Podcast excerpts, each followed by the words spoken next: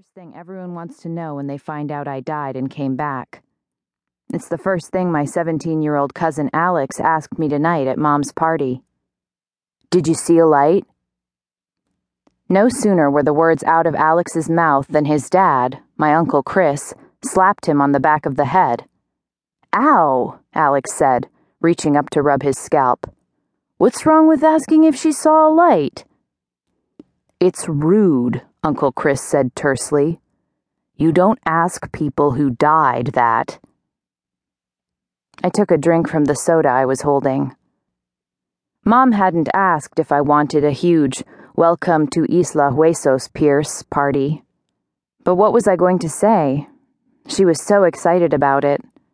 She'd apparently invited everyone she knew back in the old days, including her entire family, none of whom had ever moved except for Mom and her younger brother, Chris, from the two mile by four mile island off the coast of South Florida on which they'd been born.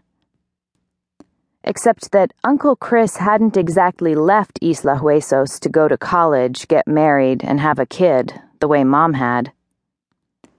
But the accident was almost two years ago, Alex said. She can't still be sensitive about it. He looked at me. Pierce, he said, his voice sarcastic. Are you still sensitive about the fact that you died and then came back to life nearly two years ago? I tried to smile. I'm fine with it, I lied. Told you, Alex said to his dad. To me, he said, So, did you or did you not see a light? I took a deep breath and quoted something I'd read on the internet.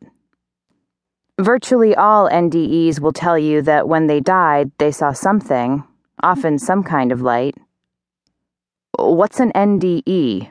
Uncle Chris asked, scratching his head beneath his Isla Huesos bait and tackle baseball cap. Someone who's had a near death experience, I explained. I wished I could scratch beneath the white sundress Mom had bought me to wear for the evening. It was too tight in the chest but I didn't think that would be polite, even if Uncle Chris and Alex were family. Oh, Uncle Chris said. NDE, I get it. NDEs, I'd read, could suffer from profound personality changes and difficulties readjusting to life after, well, death. Pentecostal preachers who'd come back from the dead had ended up joining biker clubs Leather clad bikers had gotten up and gone straight to the nearest church to be born again. I thought I'd done pretty well for myself, all things considered. Although, when I'd glanced through the files my old school had sent over after it was suggested that my parents find an alternative educational solution for me, which was their polite way of saying that I'd been expelled after the incident last spring, I saw that the Westport Academy for Girls may not necessarily have agreed. Pierce has a tendency to disengage. Sometimes she just drifts off. And when she does choose to pay attention, she tends to hyperfocus, but not generally on the point of the lesson. Wechsler and Tova testing suggested but that particular report had been written during the semester directly following the accident, more than a year before the incident, when I'd had a few more important things to worry about than homework. Those jerks even kicked me out of the school play, Snow White, in which I'd been cast as the lead. How had my drama teacher put it? Oh, yeah. I seemed to be identifying a little too much with poor, undead Snow White. I don't see how I could have helped it at the time, really.